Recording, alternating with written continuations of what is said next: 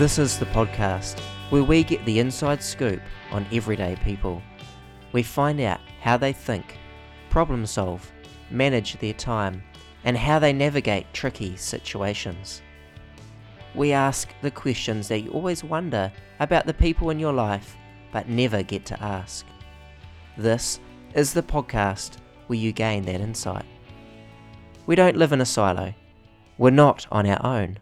So let's talk about it and connect. Welcome to the Insight Catalyst podcast.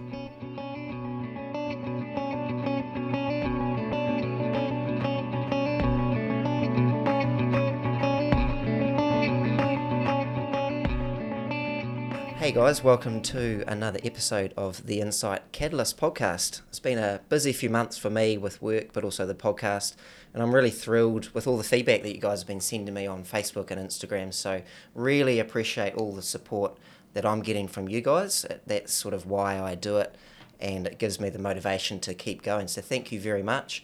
It's been an interesting few months for me, but it's also been an interesting few months in New Zealand politics with lots going on and lots of silver linings really because it means that I'm now sitting down with Tangi Utikere in front of me and it's a really cool opportunity to meet him.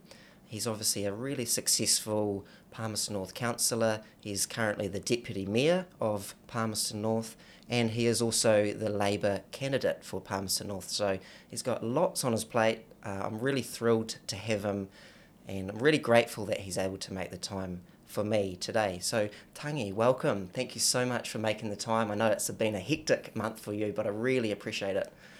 Nah, kia ora, kia ora, Finn. Thanks for the invitation. It has mm. been a bit of a hectic um, well, wee while uh, more recently, mm. but great to uh, have an opportunity to sit down with you and have a chat. Excellent. And I was at a meeting last night where I was in the audience and you were up speaking, and you, I think you left at 10 o'clock. So you're a busy man, long days, long hours. Yeah, I guess that comes with part of, um, part of the campaign, um, but most people have had a little bit more time uh, to get amongst it. Whereas I've, I think today is day ten, mm.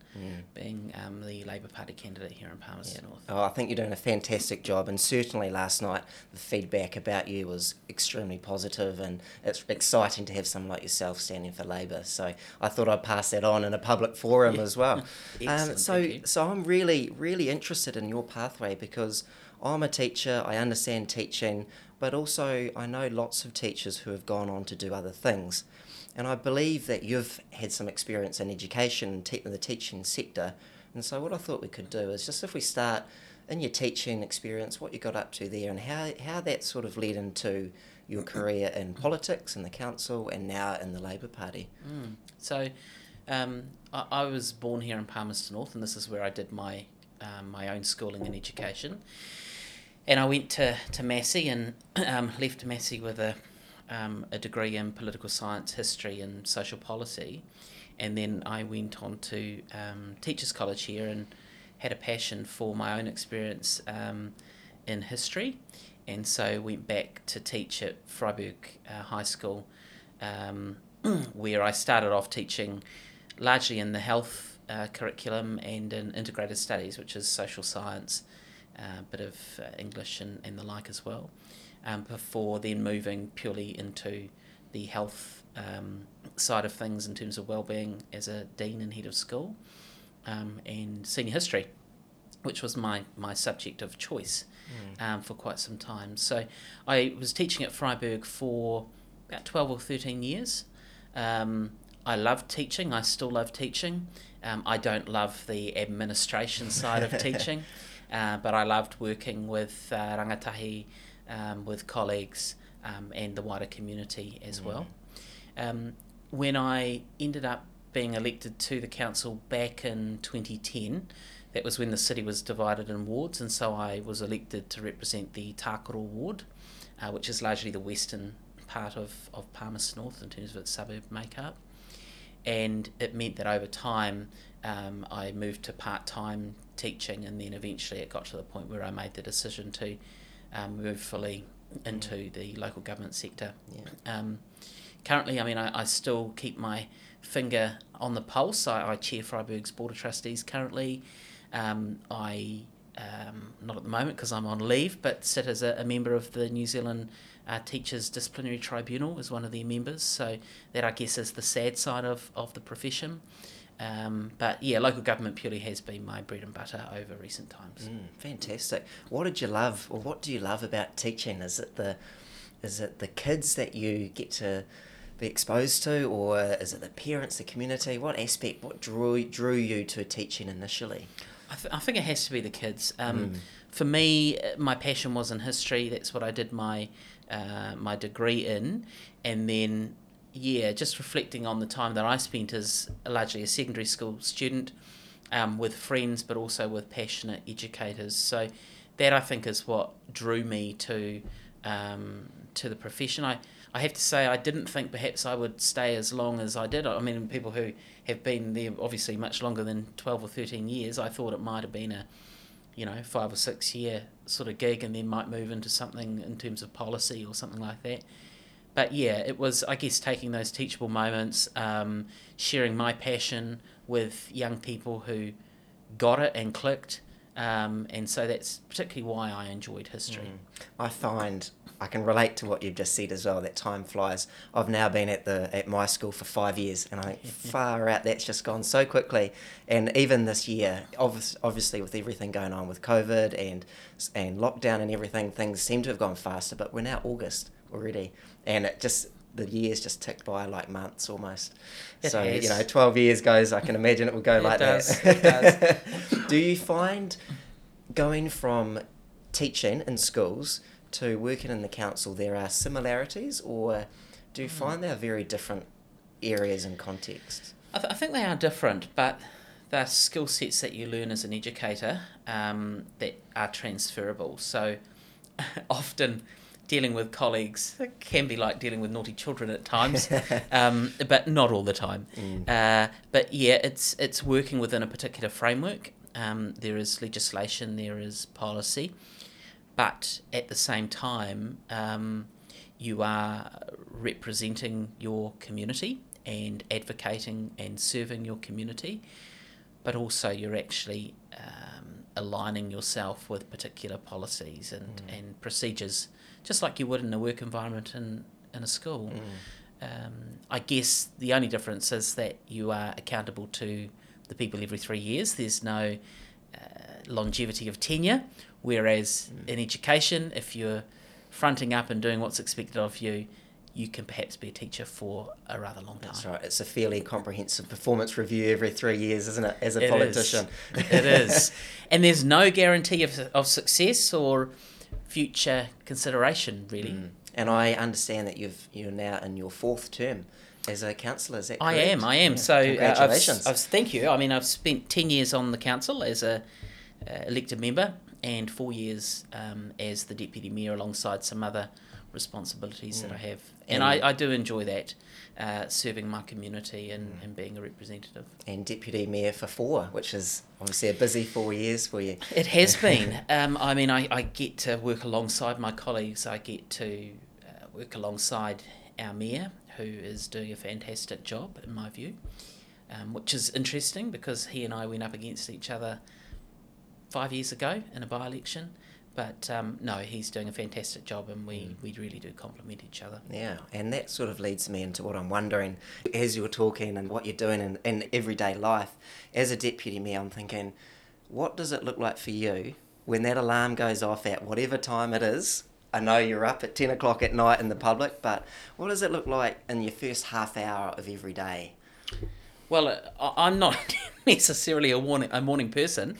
Um, I can and, relate to that. And people in the office will, will tell you that. um, but for me, it, it pretty much means getting to the office.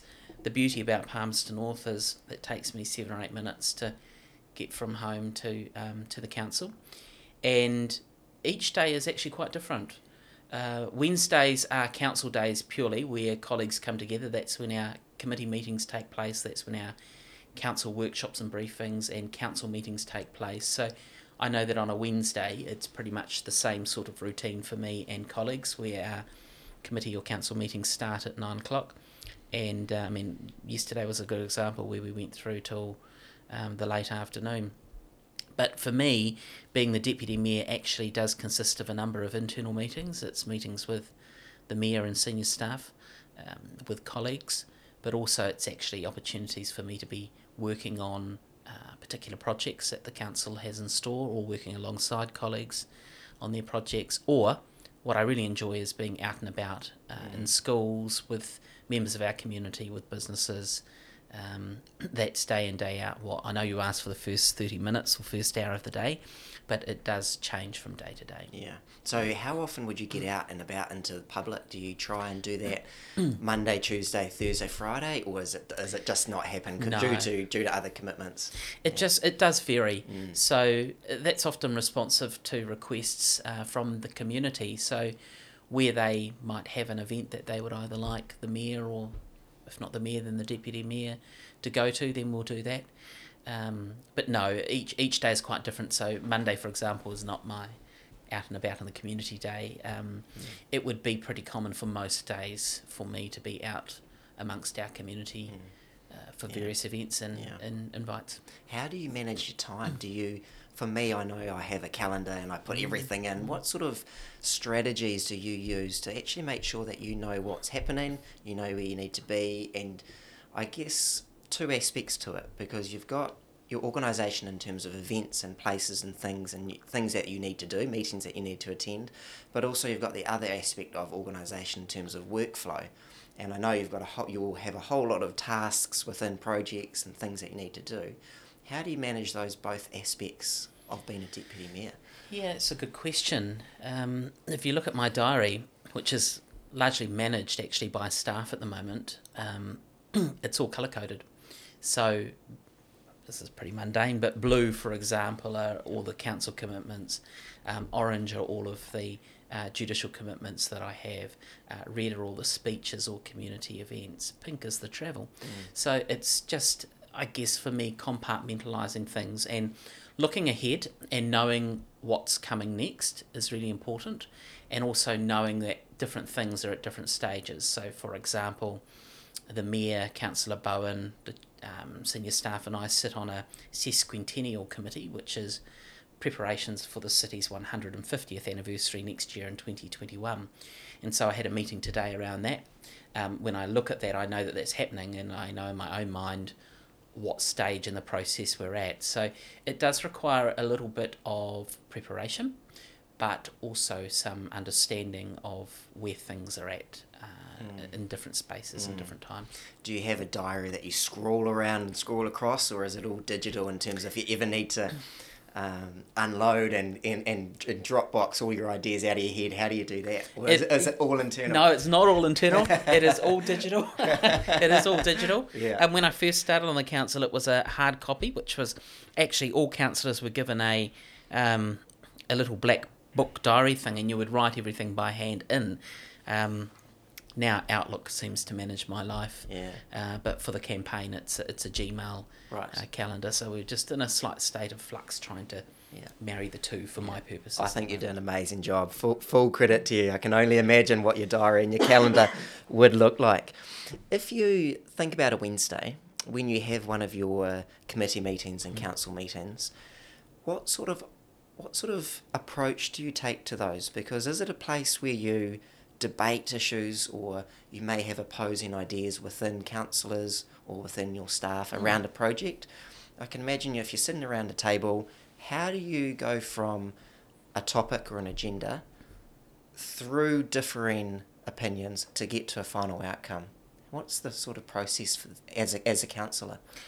So one of the things that I have as a responsibility as the deputy mayor is in advance of all committee and council meetings, that the chair and the deputy chair of those committees, along with the senior staff, have an agenda meeting. And that's just to go through the agenda so that the chair is comfortable with knowing what's coming up in the order and the different reports and all that sort of stuff. So, one of my roles on behalf of the Mayor's office as the deputy is to go to all of those agenda meetings. So, I have a clear line of sight across all work streams uh, for all all committees on behalf of the Mayor's office. So it's a little bit, I guess, uh, of an advantage for me because I get to see where things are coming um, in, a, in a broader sense. But the, the meetings themselves are run according to what we call standing orders, and they are the rules of engagement, the rules of debate, the rules of meeting procedure and process. And everyone understands them and everyone follows them. And I think that's a really important aspect to the council and how it functions because if those meeting uh, standing orders were not there, then you could potentially have a state of chaos. For me, I approach things um, looking at what's coming up. So yesterday, for example, we had two committees. One was a community development committee, had its meeting, and the other was the infrastructure uh, committee. So in terms of community development, the first item was actually hearing a deputation from Enable New Zealand to talk about the good work that they're doing in the community. Then we move on to other things like the confirmation of the minutes. Then we move on to other reports around COVID funding and community funding opportunities of 200,000 and what that might look like. So for me, I, I guess approaching each of those meetings is an understanding of what my tentative view is on each of those matters, but being open to the views of colleagues, listening to what it is that they have to say, and mm. contributing myself mm. with my own views and how I see things before I land on a particular um, view. And mm. most of the time, the council um, makes its decisions by consensus, but from time to time, there are decisions that are made by a majority, and um, we exercise our individual votes on those. And once the decision is made, um, I accept mm. the collective decision mm. and, and move to implement that on behalf of the city. In those standing orders or in those meetings, will you have a topic which may need some conversation and debate? Will it get brought up? So it's in the minutes. It will get gets uh, tabled, and will there be some time for everybody to say their opinion, or how do you structure that? How do how does everybody get their voice out, or what does that look like in terms of a structure and running that mm. that part of the meeting? So where there's an item, so for example, if you look at the two hundred thousand dollars that's made available for com- for our community as a result of COVID. So in that report will be a number of options, and any elected member is able to speak or contribute to that debate. Um, at committee, you can speak as many times as you like with the permission of the chair. And so it will require some question and answers from the officers around what certain things might mean in a committee report or paper. And then once that is finished, the officer retires from the table, and any elected member from around the table will move a particular motion. So, for example, yesterday someone moved that we establish this $200,000 fund and that it be um, uh, open for distribution to the community in a way that was outlined in the report. Now, the report actually had no caps or no limits on each application. People could come, community organisations could come back and apply with, you know, no particular cap one elected member felt actually no, there needed to be a cap, and so they spoke about the need for the cap to sit at $5,000 per application. So that's then treated as an amendment and it's discussed by everyone and it's voted. Yesterday, the majority of people sitting around that table voted for that cap of 5,000, so that then formed part of um, what was discussed. So it's, I know it sounds quite um, iterational or quite um, process driven, but it actually allows for people to participate and you know even if someone said oh no the cap should be 100000 then they'd be entitled to say that uh, and to exercise their right to speak, mm. but actually decisions don't get made unless there's a majority view around that mm, table. Right.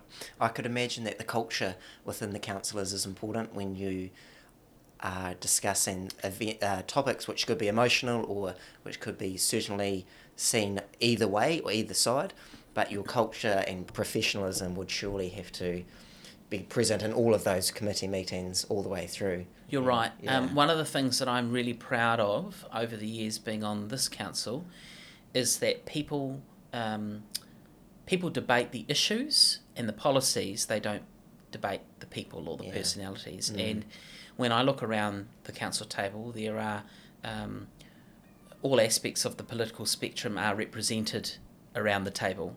You know, there are people who obviously um, are endorsed by the Labour Party and the Green Party. We have members whose reflections are with the National Party or with New Zealand First, um, and I'm sure there might be others as well.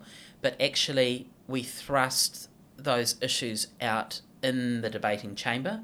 Um, and they don't seem to fall along party lines. Mm. And then once we finish, we all go out, we have lunch together, we yeah. have a cup of coffee. It's it really is, yeah. you know, a great great thing of this council, and something that I would hope would continue uh, for councils moving into the future. And it has to be like that, doesn't it? Because if you don't have that, people's opinions and, and thoughts won't get voiced or relationships will break down and who and I think the people who would suffer from that is the population of Palmerston North, right? We're, re- we're rep- in that room, you're representing your community, you're trying to get the best outcome for them, and sometimes you need to have a rigorous debate, and it is not personal, and yet you actually need to get to an outcome.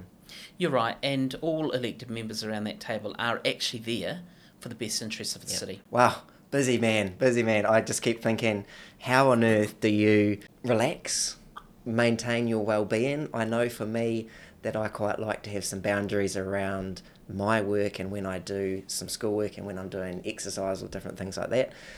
I know that you potentially will go through phases, especially at the moment with your Labour um, campaign, where your workload might be high and it might only it might be for a short period of time leading up into that campaign, higher than normal, but on an every week, everyday week, I'm sure it's higher than most. So, how on earth do you maintain your own well-being, your stress levels, and your own mindset?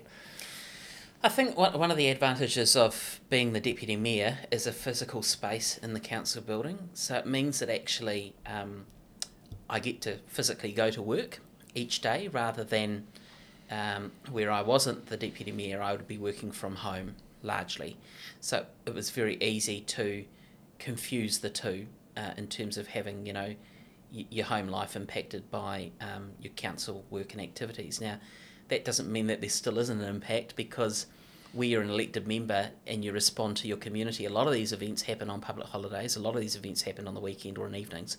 And so that does mean that that has an impact actually for all elected members on their home life opportunities. Um, so for me, it's actually about ensuring that I, over the course of a week, do have time to spend with my partner um, and my family who are in the city. Um, and trying to ensure that there is a balance around that. I appreciate that at the moment it's a little bit probably um, skewed in a different way, but but that's just how it has to happen for the time being. And that's a, that's a sacrifice that sometimes you have to make, isn't it? For sure. To achieve the next the next stage of your life, eh? Do you think that you put myself in your shoes as a teacher, and then I think if I was to go through and try and elect myself as a councillor and get onto the city council and then go through the pathway that you've done, what skills would I need, or what skills do you have that has enabled you to rise through the ranks of the education system become to become head of school, to become a dean. Then you've gone on to the council, you've risen in that through a whole lot of hard work to become deputy mayor, and now you're going into the Labour Party and into um, central central government and politics. What sets you apart? How are you able to do that? Because it must be something in you, surely. I think I would hope that I mean, you know, I've had an opportunity over the last wee while to reflect on what I've offered to my community over ten years and before that as, as a as a teacher. And I think it's actually a sense of uh, one's integrity that you focus on the issues, that you um, treat people as you yourself would like to be treated, and that you're upfront with people. Um, and I think fundamentally that has been the driving force behind everything that I've done. That I will very happily stand by decisions that I've made, that I've had an open mind to approaching things, whether it's in a departmental meeting, whether it's around the council table, or things work out, whether it's in the debating chamber um, of the House. Um, for me, it's actually about the sense of integrity and how you go about things. Um, I think you have to, in terms of uh, my own journey, you have to be a good communicator, you have to be a good listener, you have to be passionate about your own community, um, you need to be available to your own community. Um, and I think all of those go hand in hand. That if you are available and you're passionate and you're listening to your community, then it means that actually you are best placed to be able to advocate for them. Um, and for me, that's uh, exactly I think what I've done over the last 10 years on council is I have been available to my community, I've listened to them, and, um, and I've advocated. But at the same time, I've kept my eye to the bigger picture in that what is the best interests of, of our city and our community. And there have been times where I have made decisions or supported decisions that, you know, some people would be unhappy uh, around or about. But actually, I fundamentally believe that they're in the best interests of, Mm. of the city, and that's why I've made them. Mm. And I stand by those. Do you find that you sometimes have to separate your own personal view from the view of council or the decision that goes through? And if so, is that difficult? Yeah, I think you do. Um, I mean, I, I've never been one for self interest. Um, when I first got on the council, a lot of people sort of thought, oh, well, suddenly you're, you know, you'll get all these new street lights and, and your, your, your street will suddenly be the one that receives the new seal and a higher level of service. Um, I have to say, I haven't experienced that, nor would I uh, expect that to be the case. So, yeah, it has, it has been, I think, a challenge um, for some to put aside personal views on things.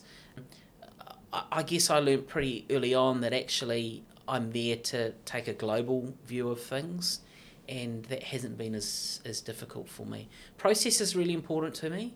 If you ask my council colleagues, one thing I hope that I would have um, delivered for them over, over recent times is a focus on process, which means that sometimes I help colleagues even though I don't agree with what it is that they're wanting to promote or support.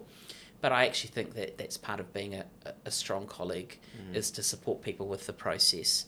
Um, even though at the end of the day I might vote against it, that's fine. Yeah. That's just enabling and, and helping them. and the and way. it, and it gains consistency and fairness, doesn't Yeah, it? you're right. In that in that way. Exactly. What I'd like to dive into in the second part of today is specific difficult conversations that you may need to have, not into terms of details of what you discuss, but how you approach it and how you manage those situations when it's perhaps with one staff or one on one, and also also if you've ever I'm sure you have. I think we all have made any mistakes, and how you respond to those. What's the what's the best way to respond? But what I'd like to do in between that is just a little bit of a game that I play in each episode, and it's called this or that. Really simple. You'll be fine. I'll ask you two options, right? Okay. And you've got to be quick. Whatever first comes to your comes to your mind. Don't think about it. Boom. Lock it in. Okay, Okay. all right. All right. So it's Will this called- come back to bite me? we can just edit it out. Nah, we'll right. okay, okay. All right. This or that. Um, phone call or a text? Text. Great. Why is that? Um, well, that was the first thing that came to mind. I text a lot. Yep. I don't mind phone calls, but often I find um, texts are more efficient, although sometimes they can be misunderstood. With the tone. Yeah. Perhaps. Okay, I like it. I like the decisive answer as well. All right, in terms of shopping, online or in store? In store. Traditional or new? Oh, traditional. Oh, good. In terms of that, I obviously didn't give any context there. No, but you didn't. Where, where do you? I I think um, I love new stuff. Everyone loves new shiny stuff, but traditional I think for me is more around um, process and order, um, and I, I think that tradition is also an acknowledgement of where someone has come from. Mm. So I yeah I- like to tra- challenge some of the traditional stuff, but um, I think. Yeah, I also like the sense of identity and knowing I like that. I like that because otherwise there's a risk of just jumping onto everything that's new, Sure. isn't there? There's nothing wrong with new stuff. No. Nothing wrong, but No. you, you told me to be quick. I love it. That's good. And I, for me personally, I think I'm, I would lean towards traditional, but also with a balance of new, because you do have to innovate and you do have to try new things. Otherwise, you don't make progress and you don't develop, right? Exactly. But I, I, I would probably be on the same bandwagon as you there. Okay, next one. I've got two more for you. Chocolate or vanilla? Oh, vanilla. Oh, But actually, that no, that was hard because I'm dairy free. Oh, so okay. I just went to the. But now that I now that I think about it, vanilla can kind of you know vanilla what vanilla ice cream. Are we having that? So um, yeah. oh, you can't go past chocolate, surely. I'm thinking, my mind went to ice cream. And I think, Yeah, ah, well, you but see, and I thought chocolate. Well, I don't eat. I can't necessarily always eat chocolate, although dark chocolate, yes. So, yeah, okay, one more. Um, quick meal or three course meal? three course Interesting. What did you have for dinner last night? toast. yeah, that's because I was I was late. Uh, you know, sort of by the time I got home was after ten. Um, but I think three course because I actually I love food, and I love eating obviously. But when you when you eat with people, you have socialization, you have occasion, you have conversation. So, Three course, nothing Mm. wrong with that. No, absolutely. I like it. I like how decisive you were too. Some of the other guests, they were, oh, I can't decide. So I'm very no mucking around here. it's good, good from a politician, right? That's right. Straight to the point. So I mentioned earlier that I'm really interested in how you, how, how you dive in and tackle those difficult conversations where it may be about a, a views that are different to your own. Mm.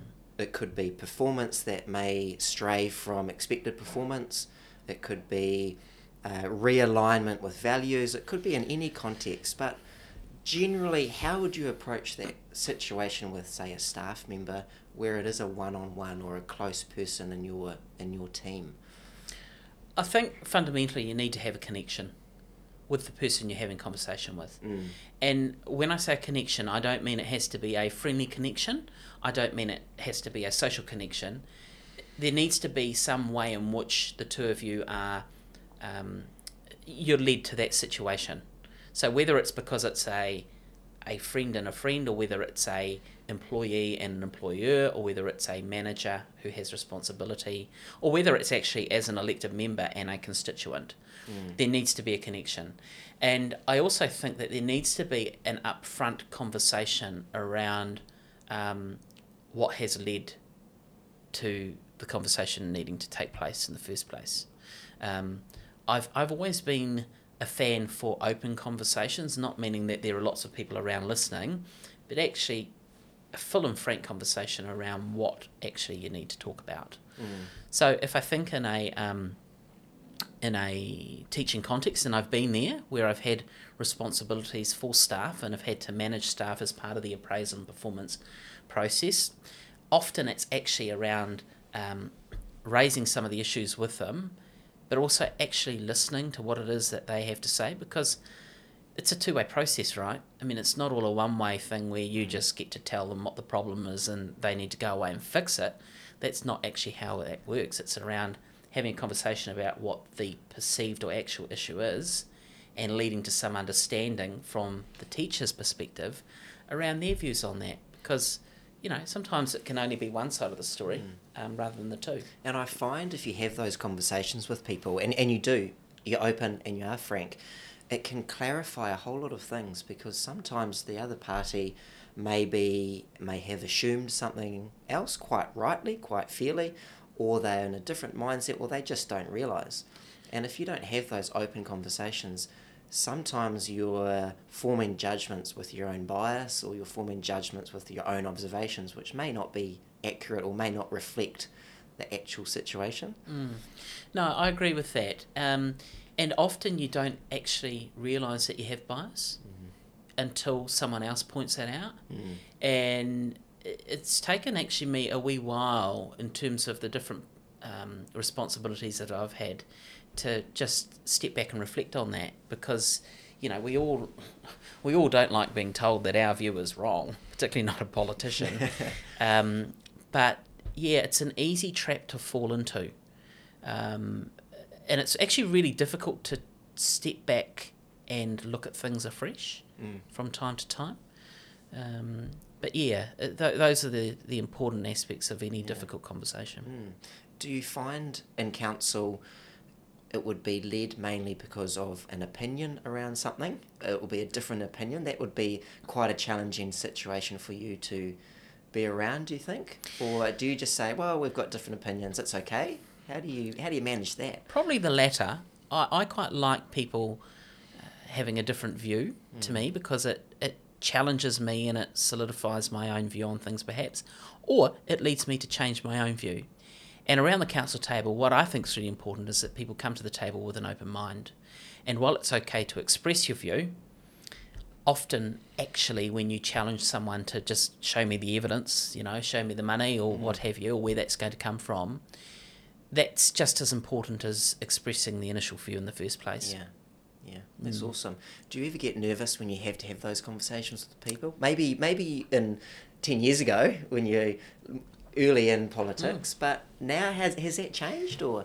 I think you're right. Early on, perhaps yes, because just like anything, when you're new to something, it's a little bit unfamiliar. You're sort of checking out how far you can go, what you can do, what you can't do. very similar to teaching. When you get your first position, you know, um, do you have to ask your HOD or your team leader for permission to do this or not? How much of this is your own expectation and planning um, and decisions that you make? Now, I think um, for me, it's not as not as difficult. I don't seem mm. to get nervous around things. Mm. It's just part and parcel of the day. Yeah, that's awesome. And public speaking doesn't phase you? No, no, it doesn't. um, I mean, you know, there's often a running joke that, well, give a politician a couple of minutes and they'll take 10. But no, it's I, I do enjoy getting out in the community. Mm. Um, I appreciate that some people don't like public speaking.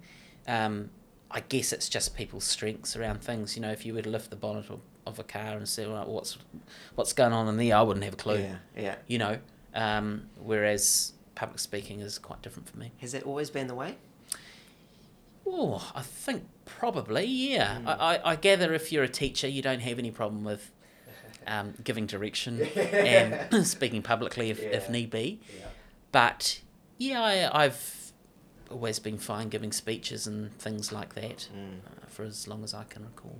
I was really impressed with you last night when I went to your public speaking event and also just listening to you now. I think integrity seems to run through everything that you say does that influence how you respond or react to any mistakes or things that you might not have quite got right? Do you do you go and say, "Oh, sorry, mate. Look, I, I don't think I got this quite right." Do you own up? How do you manage that if if you, if you haven't quite responded in the way that you would have liked?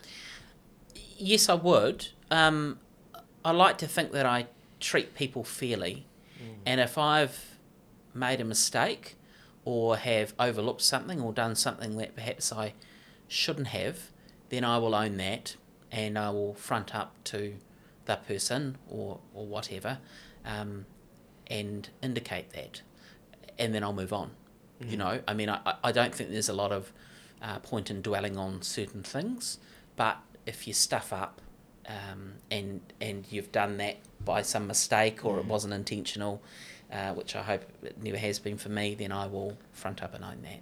Do you find that your work, depending on the nature of it, because I can imagine it would be fairly rigorous and in depth and big issues that you deal with on a daily basis, do you find that if you've made a mistake or if you're going to have a difficult conversation or if you've got something happening the next day, do you find it difficult to compartmentalize, which you mentioned earlier about compartmentalizing?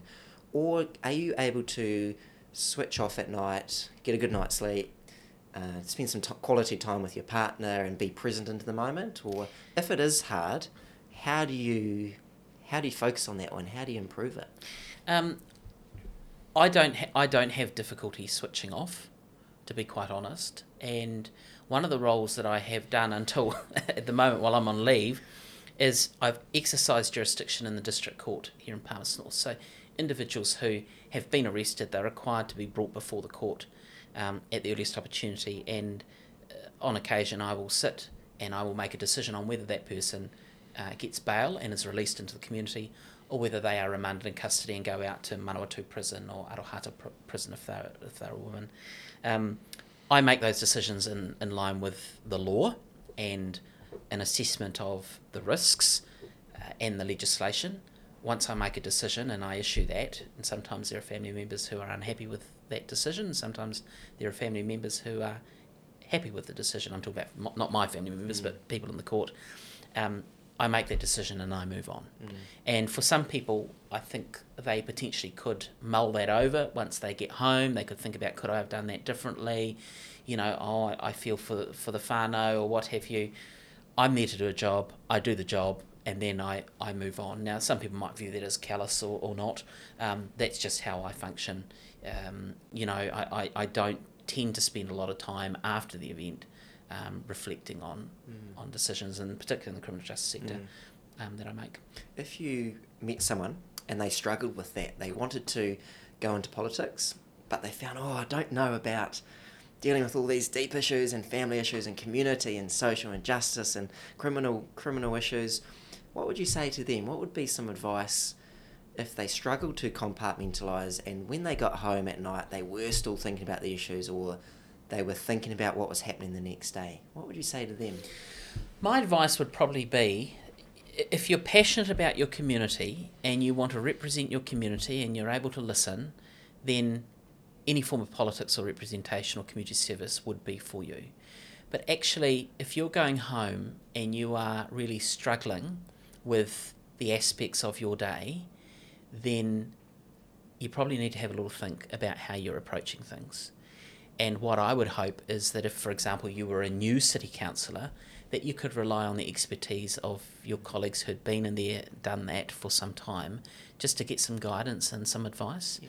And I've done that over the years in terms of new uh, elected members who come onto the council, come to me for advice to ask about how to approach this, what I do around that, and you know you can you can give that advice. But yeah, it's it's it's I guess quite it's easy for me because I've got that compartmentalized approach. Mm. Whereas when I was a teacher, and you know, you're thinking about lesson delivery, lesson planning, you live it, you breathe it, all of that sort of stuff. You get home, you, you're talking with your partner about, you know, your experiences, as you know, um, of the day and all of those sorts of things. It's perhaps a little bit a little bit more difficult. But teachers are shockers, aren't they? You get a oh, bunch they, of teachers together, yes, and all they talk about is I teaching.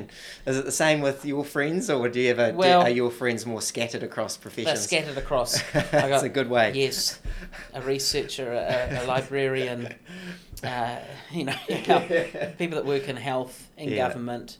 Um, yeah, it's it's a little bit different. Yeah, but we, I guess we don't get to spend as much time as as we used to together. Mm. It's just the busyness of life. So mm. when we're together, I think it's all about enjoying each other's mm. company. Yeah. yeah, fabulous. Well, last question for you today. I thoroughly enjoyed the session, but one more is you're an experienced city councillor, experienced deputy mayor. You're going into a new environment and a new context. What have you thought about in terms of your approach and how will you obviously not conduct yourself because I know you, how you'll conduct yourself, but what is the approach or mindset that you'll take going into a new environment, representing Palmerston North, potentially as Palmerston North's MP come September? I think, um, to be honest, I haven't had a lot of time to think about this because you know it's not even been two two weeks as as the party's candidate here in Palmerston North, but I'm excited about the opportunity, and so I think just like anything in life, where you get a new opportunity and there's excitement around that, then you're keen, you're eager, you want to get amongst it. For me, it's probably going to be um, more of a continuation of what I've been doing, and mm. that is representing the community. You would have heard me last night talk about being a fresh, strong, and effective voice for the city and our community. And I would hope that over the last 10 years and last 12 years as a teacher and beyond that, I've proven that I can do that and that I will continue to do that. But I'll do it in a way that's actually fair and reasonable and ensures, I hope, that my integrity remains intact. I'm not going into this campaign or um, a potential life in Parliament in any other way but to be who I am and to be very proud of the city and to represent the people that make the city to the very best of my ability.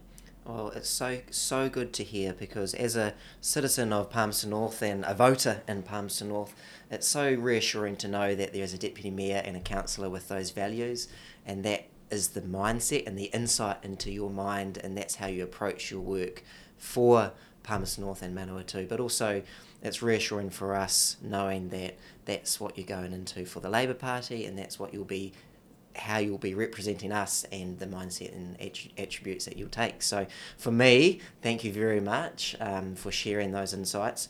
I really, really do appreciate you coming along and making the time out of your busy schedule. It's so good that we can actually sit down today mm. and have a really cool conversation about the way you approach everyday life, challenges, and interesting situations.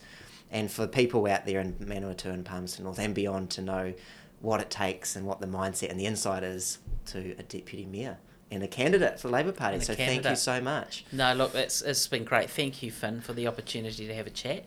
If anything, obviously the election is just around the corner and uh, encourage people to participate in that process. It's really important for the future of our country and for democracy that um, people exercise their right to vote and they do exactly that. And whatever way you're voting, isn't it? Especially the younger ones, that's the that's the area which needs a bit of a boost, isn't it? So thank you so much. And from me personally, I wish you all the best for the next couple of months. Uh, I know you'll be out working hard, but wish you all the best, and I can't wait to see how September goes for you. So good luck, and thank you so much for your time.